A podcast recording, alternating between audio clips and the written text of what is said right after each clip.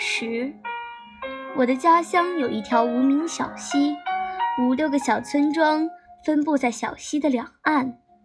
小溪的流水常年不断，每年汛期，山洪爆发，溪水猛涨。山洪过后，人们出工、收工、赶集、访友，来来去去，必须脱鞋挽裤。进入秋天，天气变凉，家乡的人们会根据水的深浅，从河的两岸找来一些平整方正的石头。按照两尺左右的间隔，在小溪里横着摆上一排，让人们从上面踏着过去。这就是搭石。搭石构成了家乡的一道风景。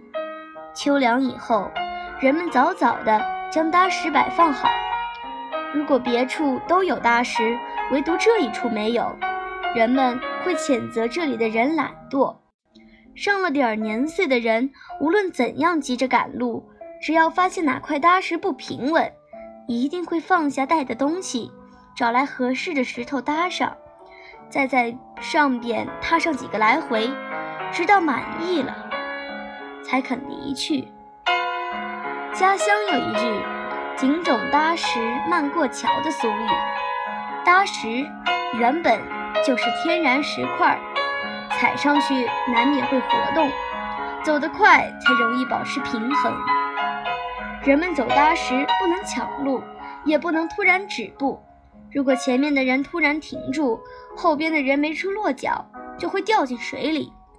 每当上弓、下弓，一行人走搭石的时候，动作是那么协调有序，前边的脚抬起来，后面的紧跟上去。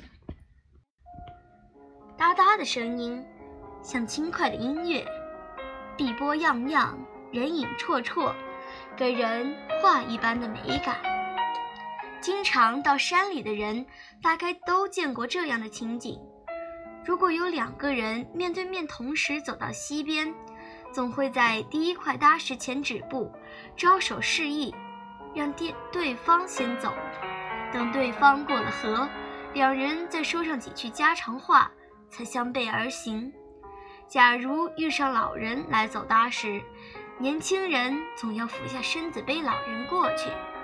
人们把这看成理所当然的事。一排排搭石，任人走，任人踏，它们连接着故乡的小路，也连接着乡亲们美好的情感。